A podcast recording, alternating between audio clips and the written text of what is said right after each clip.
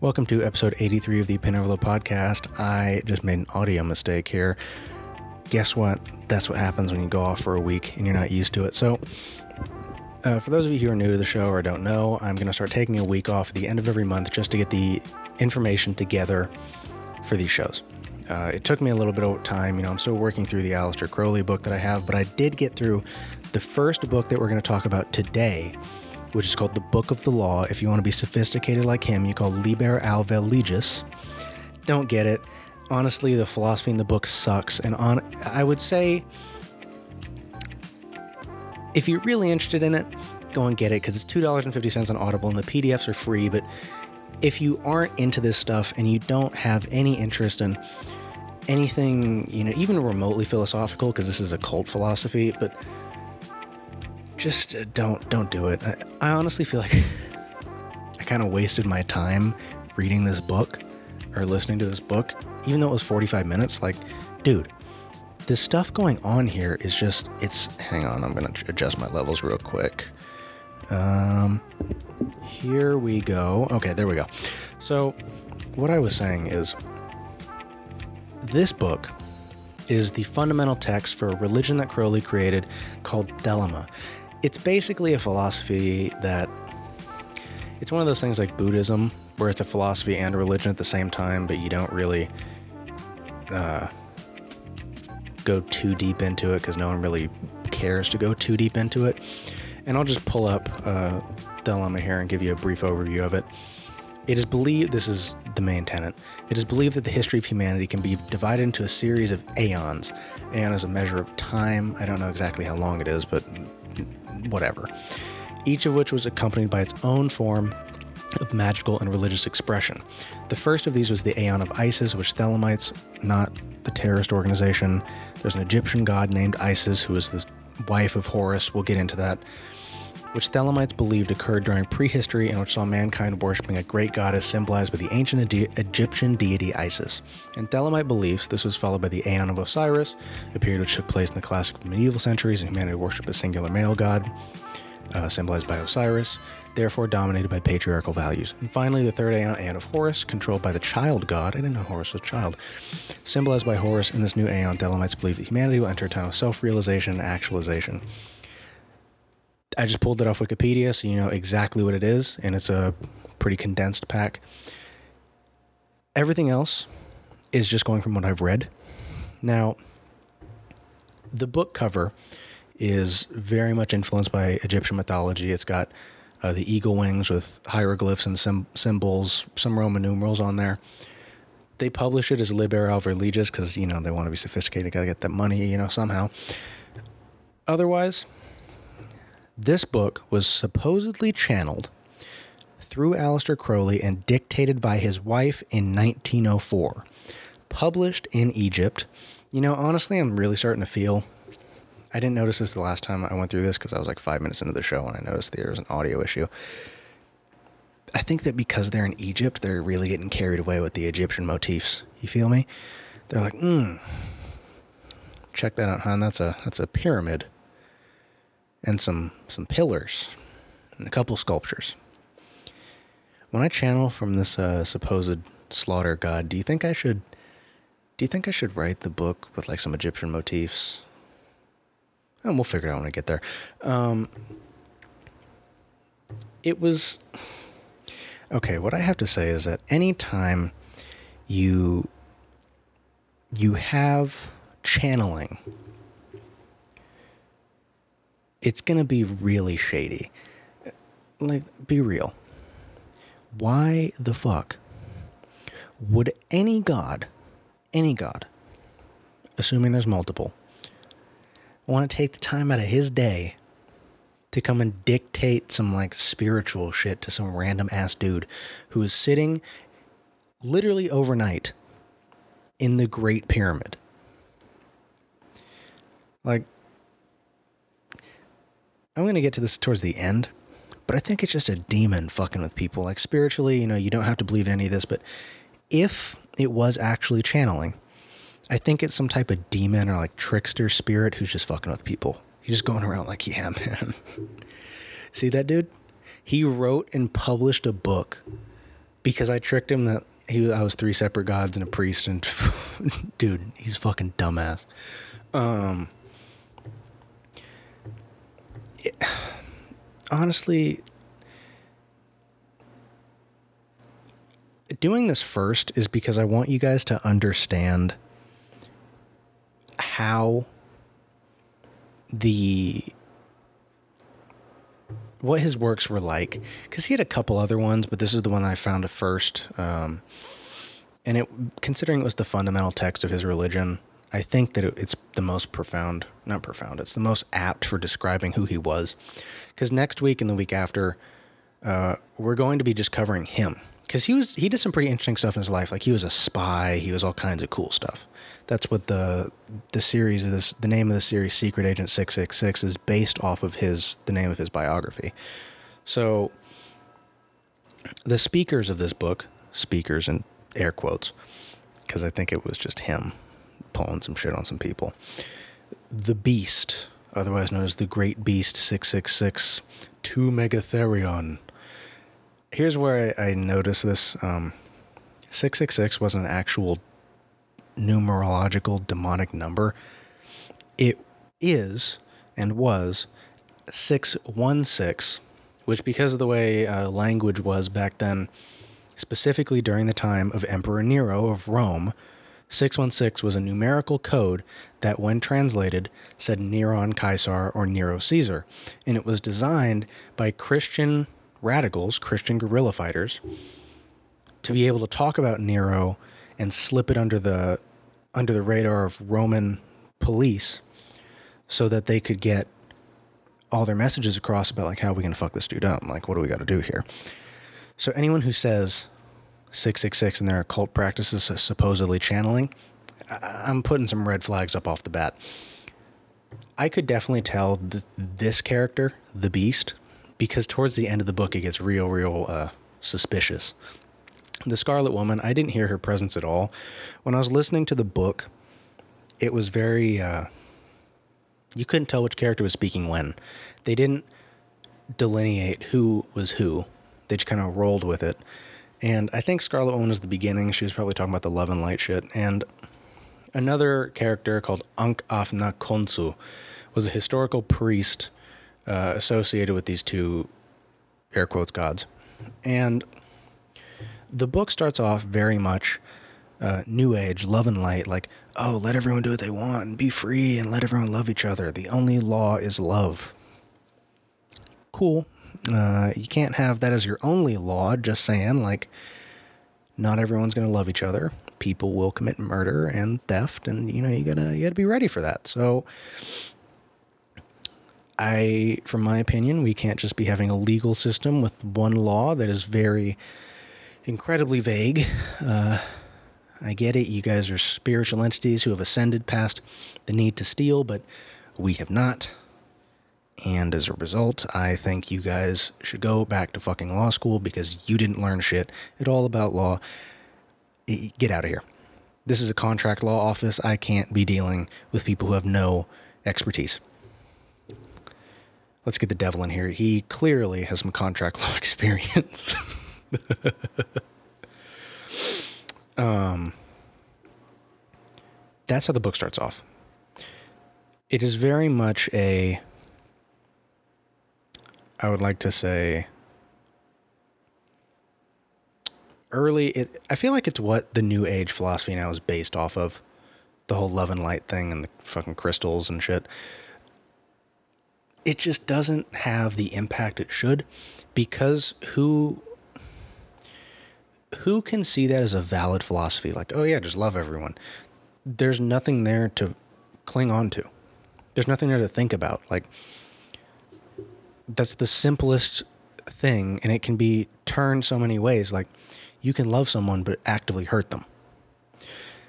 See where I'm going here? Like, this is so vague that no one's going to be able to effectively use this information, which is why I think, as a book of philosophy and as the fundamental text of religion, it fails. Like, think about it like this the Holy Bible and the Torah and the Quran, all within those parables and stories, have laws. Like, do not eat pork was a law. Do not covet the neighbor's life is a, the 10 commandments are a book of laws. They're 10 effective laws which there are originally 616 commandments. No was it 600 and 600 commandments i think? I don't want it to be 616 because if i do that and i say uh, i say that would be a really good like coincidence it was 613. So, yeah, that's good. I didn't want that to be a super coincidence. Hang on here. I have to go out and get some ice in a minute.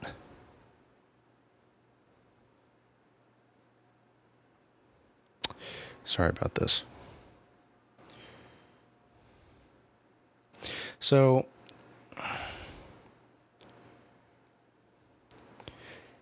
that that's you kind of see where I'm coming from here, especially with the laws part. There is a whole lot of things to be expanded upon, especially when it comes to that. You can't call something the book of the law if there is no defined laws. So, the other part of this book is that towards the end, I was really starting to get uncomfortable with it because it goes from love everybody and have free will to the only way you can worship me is to conquer and slaughter. And I was like, okay, so we just had a huge shift here that I did not realize was happening. What's okay? So you guys, you directly contradict yourself from love each other and let everyone be free to, yeah, man, uh, sorry to tell you this, but the only way you're going to get into my heaven is if you fuck people up. See where this just falls apart? This is, I was texting Sam today. I was like, yo, Aleister Crowley got lost in the sauce making this book. Like, I think he was too deep in what he was doing to recognize that none of it was cohesive. Uh, you follow me here? Like, I feel this dude was too deep in his witchcraft, magic, super crazy religion, Egyptian god sitting in pyramids to figure out that what he was producing, like this guy would not make it today in the era of content. He actually might be really fucking successful because people still read his shit today. So if he came out today, I don't think he would be as successful as he was if he came out in 1904, died, got the, you know, that mystique about him. Because people be like, what the fuck are you talking about, dude? This, this, this is bullshit. People would just laugh at him. I, am sure people, actually, a ton of people laughed at him. Then I'm sure, without a doubt in my mind, the philosophy of this, if we break it down, you know, there is nothing I can root it to from any of my experience with, you know, any philosophies I've come to. And it, it is, in its own way, its own thing, but it is not good in the sense that you can, it doesn't hold up under pressure. For example, Stoicism, uh, something I've been, you know, kind of interested in lately. I've been rereading Marcus Aurelius. Stoicism holds up under pressure because it has a system and subsystems for every different uh, not every challenge, but has for most challenges. You know, I forget the exact Latin term, but they in Stoicism say you should visualize the terrible things that can happen to you so that you can be prepared for them when something like that happens. Like if you sit down, I don't know, once a month and you visualize like getting in a car accident or a family member dying or you know losing your dog. Let's not be so serious. Losing your dog uh, losing your keys right? Stuff that happens to you that sucks. You will be more prepared to handle that knowing that you've already rehearsed that situation in your mind and you know what you want to do when it happens.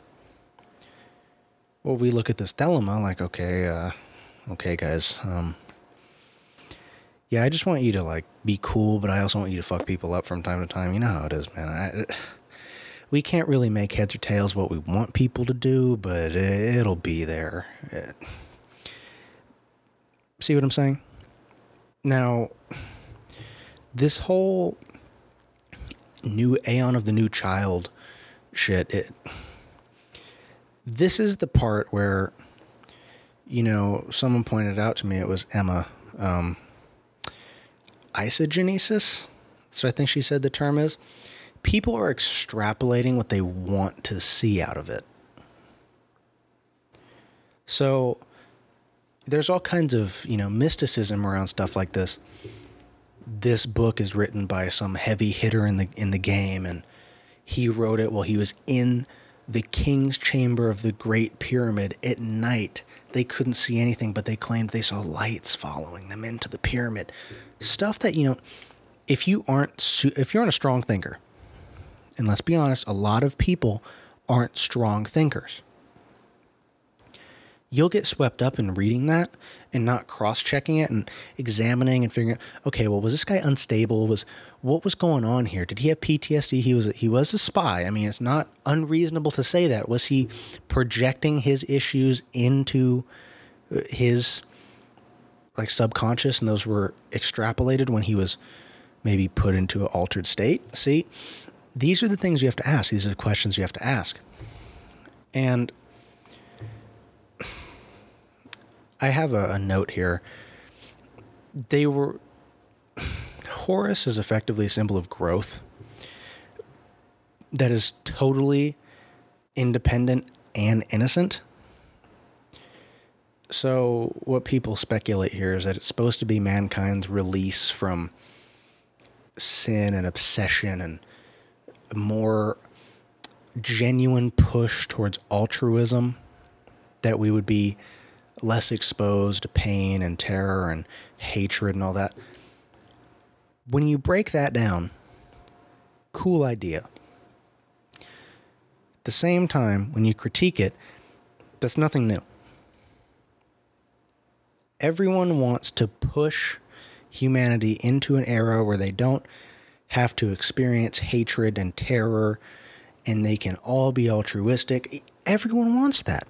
That's not like if some if we had never heard that before, right? If if all of our philosophy was people need to be more selfish and they need to uh, impose their will and, and exhibit terror to people, and someone came out and was like, "Yo, why don't we move toward altruism?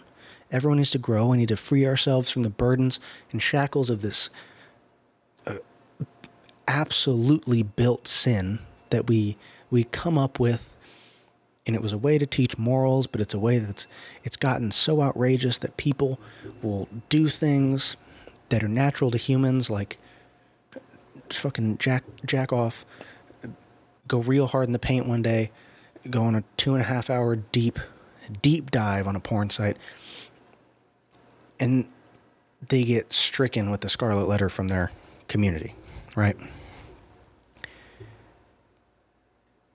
That I, I totally just blanked. I don't know where I was going. oh, yeah, that's where I was going. If we get away from that, then humanity would have a much better uh, foundational consciousness to build off of. Right? Like, you can't, when everyone's starting in a different position in the game, no one's going to be equal.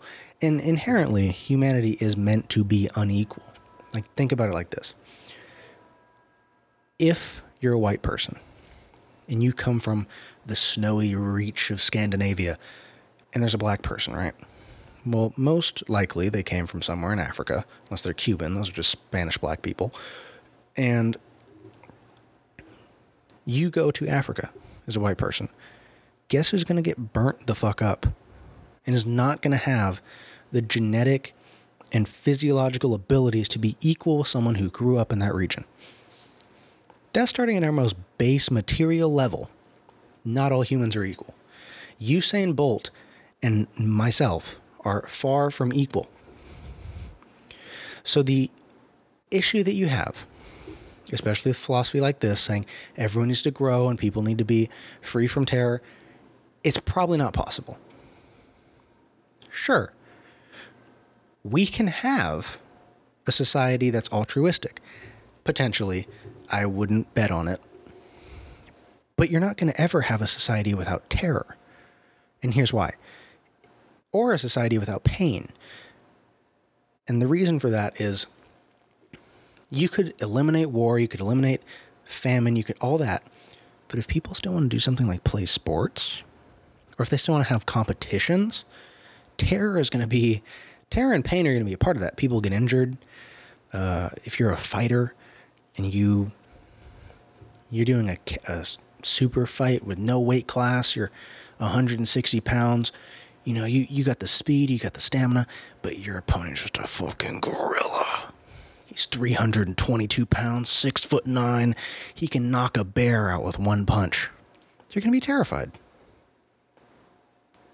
See this? Humans aren't made to be equal. Like, you can go outside, find a crow, and that crow could give you the plague. Should stay away from that crow. I do want a pet raven, though. I've heard they're assholes, but I do kind of want a pet raven.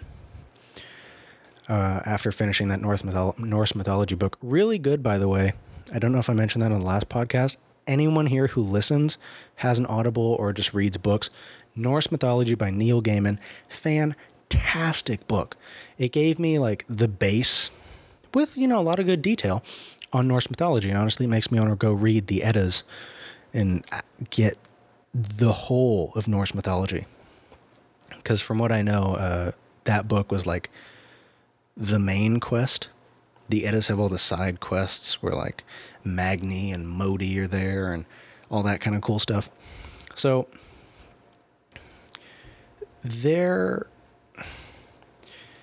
there's a bunch of skeptical interpretations which are I'm honestly very much aligned with. Uh, one of them was written by his former secretary, I guess due to balling he had a secretary named Israel Regardie. Regardie, I, I don't know how to pronounce that name. And it was called The Eye of the Triangle, the book that he wrote, which now that I'm just finding out, I might look into because, you know, I got to get the best information I can for you guys. You got to get you got to get educated so you can change, turn around your life, get that good quality. You know, you got to be intellectually strong as well as physically strong. Gang shit. And this guy argues that it was an expression of his unconscious personality. Which makes a lot of sense. Right? I don't know actually how does channeling work? See, from what I can tell, uh, okay, there we go. Channeling has two forms deep breathing and meditative state.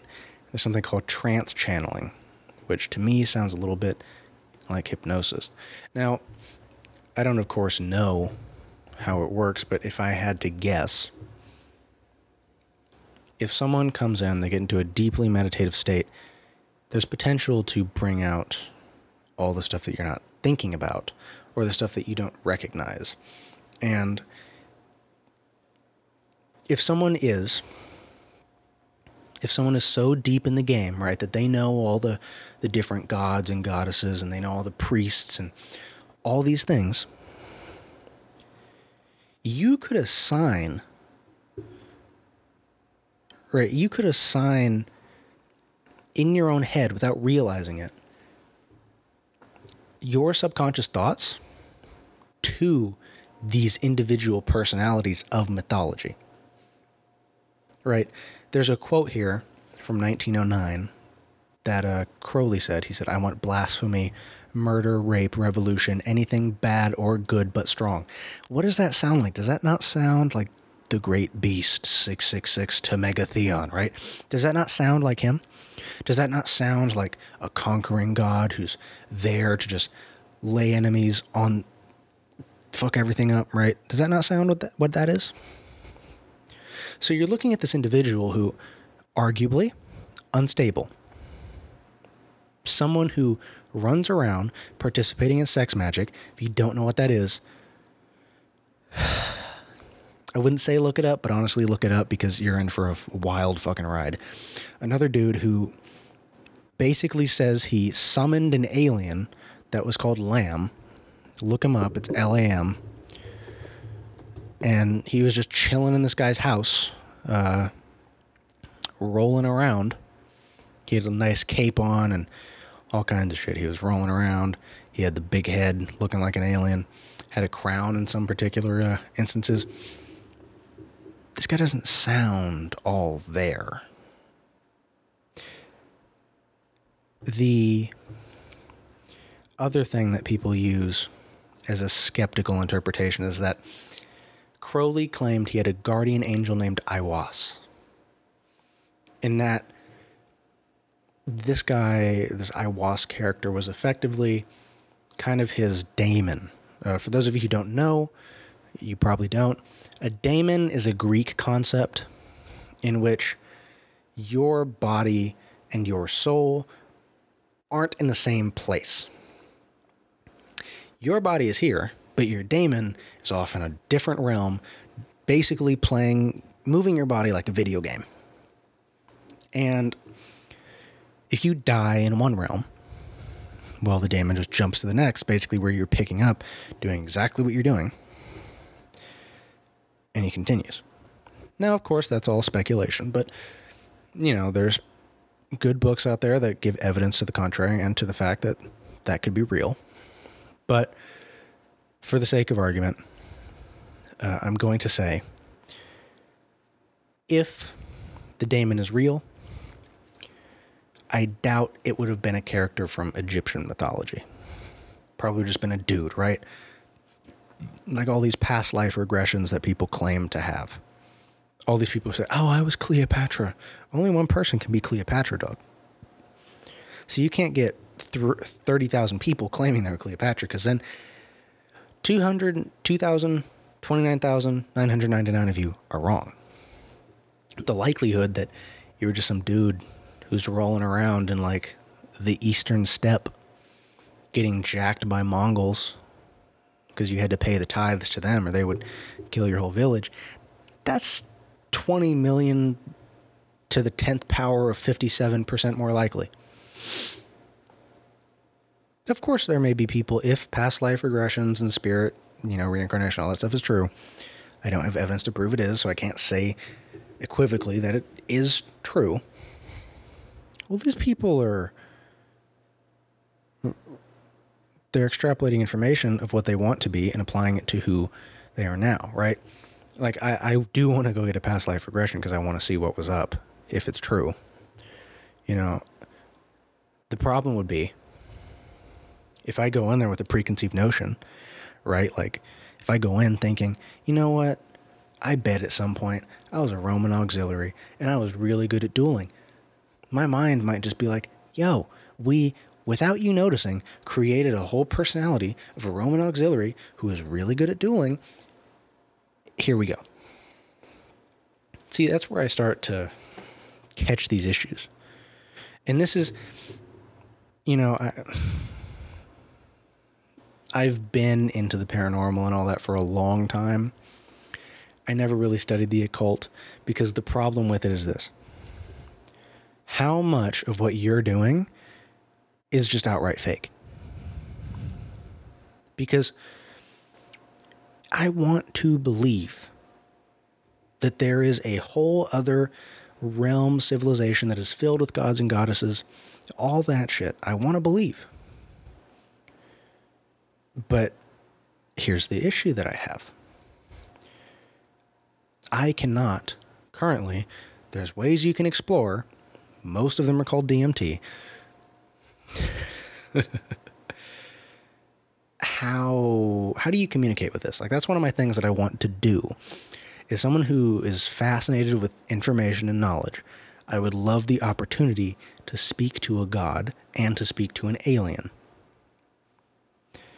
Not here's here's my conditions. For the alien, I want to meet in a crowded location at noon with security in place. I don't want homeboy to pull up on me 3:30 in the morning. Like, what's good, man? You want to take a ride on my spaceship real quick? I'd be like, no. But all we got to do is pull out some plasma. I said no. We're taking you anyways, motherfucker. No, I don't. Can we reschedule? um, you know, that's something I would want to do. And these people who claim to have done it, right? This is where I, this is my personal belief. If you can communicate with God, how do you understand what is being given to you? Something that exists in a completely higher realm. Let's, uh, okay. I'm going to try and help you guys visualize this. We live in a 3D space. You can visualize a cube. Now, let's say the gods live in a fourth dimensional space. You wouldn't be able to visualize or understand what's going on because we can't perceive things in the fourth dimension. We can perceive up to the third dimension. Now, of course, there's people who claim, you know, psychedelic substances help you perceive the fourth dimension and beyond. But again, I don't have expertise there, so I won't claim yes or no. Until I have that expertise, then I can come back with analysis and with information that I've gathered and say, potentially. What I do think here visualize a cube in your hand. You can see it. It's got a square on each side, there's six sides. Now visualize a tesseract. A tesseract is a cube within a cube, and all sides of the cube have other cubes on them. Even the connecting lines that bring the external cube to the internal cube. Can you visualize that? I am having a really hard time even beginning to visualize that because the human brain can't process in the fourth dimension. So, what makes these people think if all of a sudden you were capable of channeling a god, that you would even be able to comprehend the information it gives you. It could give you the key to the universe. It could be like, here, what's up, my dude? Here's the keys to everything. And you wouldn't be able to figure it out in a million years. See? See what I'm pointing out here? These are my questions that nobody is answering. Once again, I think if there is channeling going on. And if you're a materialist person, this is going to be kind of hard to wrap your head around. I kind of sit in the middle of those two camps where materialism is cool for the stuff we need it to do, like material science and engineering, mathematics, cool. But I don't think humans are a totally material being in the fact that something seems to happen when we die. We seem to go somewhere from all these near death experiences and all the stuff that we've built up through shamanism and religion. Everybody seems to have a similar idea that we go somewhere.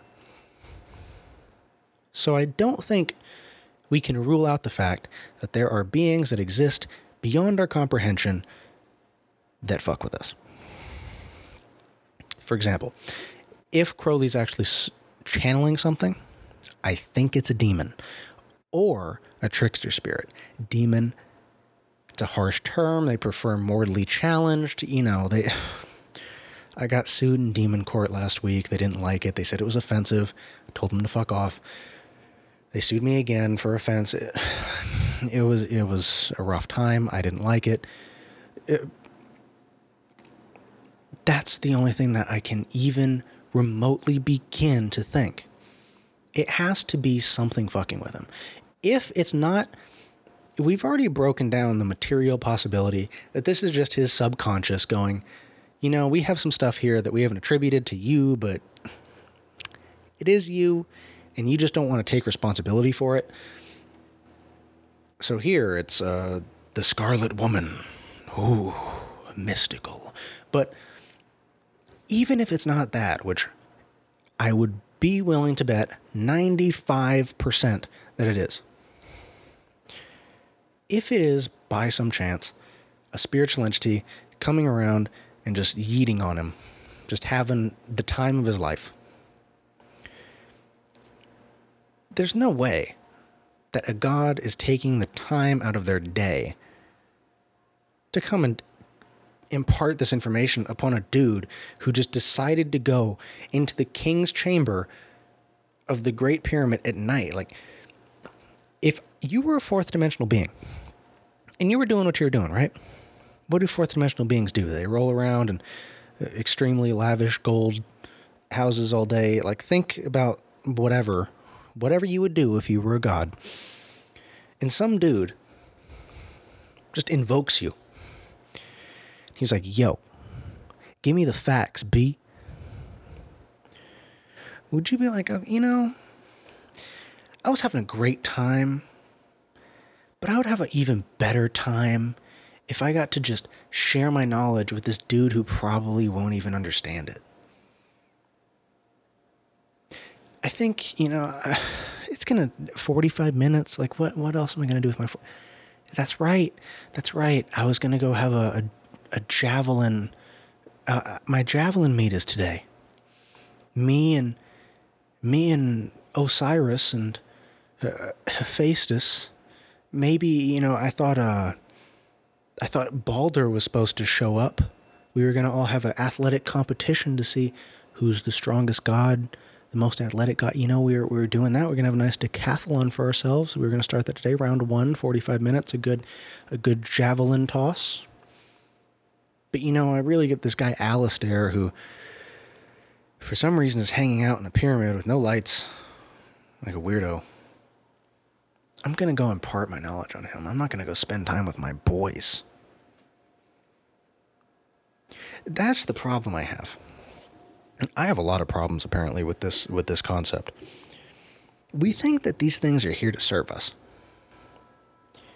Like we're just so self-centered about certain stuff that we're like, "You know what? I'm going to do a ritual, invoke a god, and he's going to come out here. He's going to tell me what's up. Like, why is that the situation? Who put these rules in place? Who came up and was like, who came up with these rules? Like, I'm sure they didn't. They probably have much better things to do if they exist. And these guys are just sitting there like, hmm, what if we put a bunch of candles in the shape of a star and put a circle around it? Tom, I really think that if we did that, we could we could summon something. You know what, James? I, I happen to think that you're right. And without a doubt, we could get something. Where where should we do this, Tom? Should we do this at our house? Should we do this uh, at a reasonable location? You know, a place where we can control the environment because we own it and there's nothing that could go wrong because we can make sure that everything is in order? You know what? I don't really think we should. I think what we should do is we should break into a World Heritage Site and sit there in the dark in a place that is notoriously known for having traps that kill people.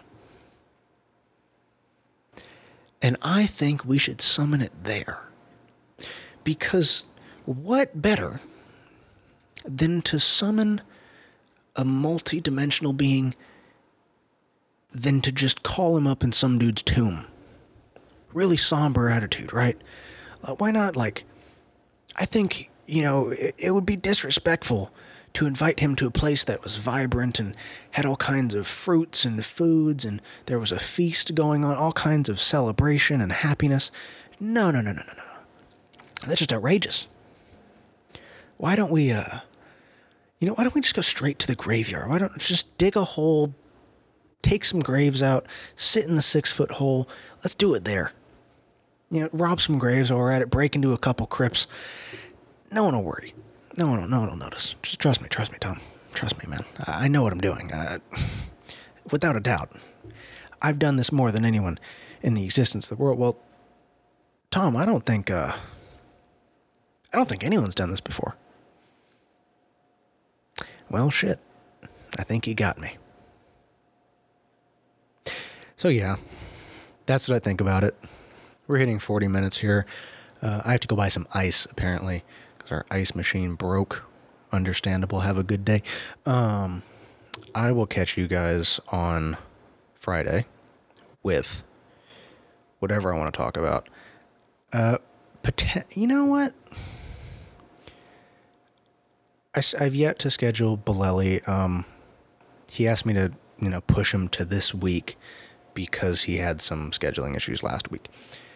We're probably going to record that on Friday, I think. I'm not totally sure, but if I could release it Friday, I I would do that. I might also just save that one and push it to next week's freestyle episode. That's probably going to be what's going to happen uh, this week. You know, I might talk about Q Anonymous. I subscribe to that subreddit, and Jesus Christ, that is a fucking mess. Uh, you know, I was on there yesterday, and I saw a picture of Hillary Clinton at uh, the funeral for McCain, and she was she looked sad. She looked she's at a funeral for a good friend. You know, I'm sure they knew each other for a long time in politics. And the QAnon people were like, "Look at she has the look of guilt on her face. She knows we're coming for her." Like, guys, do you fucking understand that people can be sad at funerals? How deep are you in your own ass that you don't realize that not everything is related to your shitty conspiracy? I don't know. I haven't done any research on QAnon, but I'm probably just going to riff on it. So I will see you guys on Friday. In the meantime, try and understand some fourth dimensional objects, review the show on iTunes, share it with your boys. You know, we got. I'm really getting serious about advertising and all that and getting other guests on the show. I want to build up this show to the point where we can educate as many people as possible. Everyone who listens to the show now, I love you from the bottom of my heart. And I hope that what I'm doing with the show is is growing your knowledge base, right? I'm going to be putting out a a thing soon. I'm debating on the title, but I'm probably going to call it the Prosper and Creed, which is basically just a booklet of my uh, personal philosophy that I'm going to share out to you guys for free. I will see you on Friday. Peace out.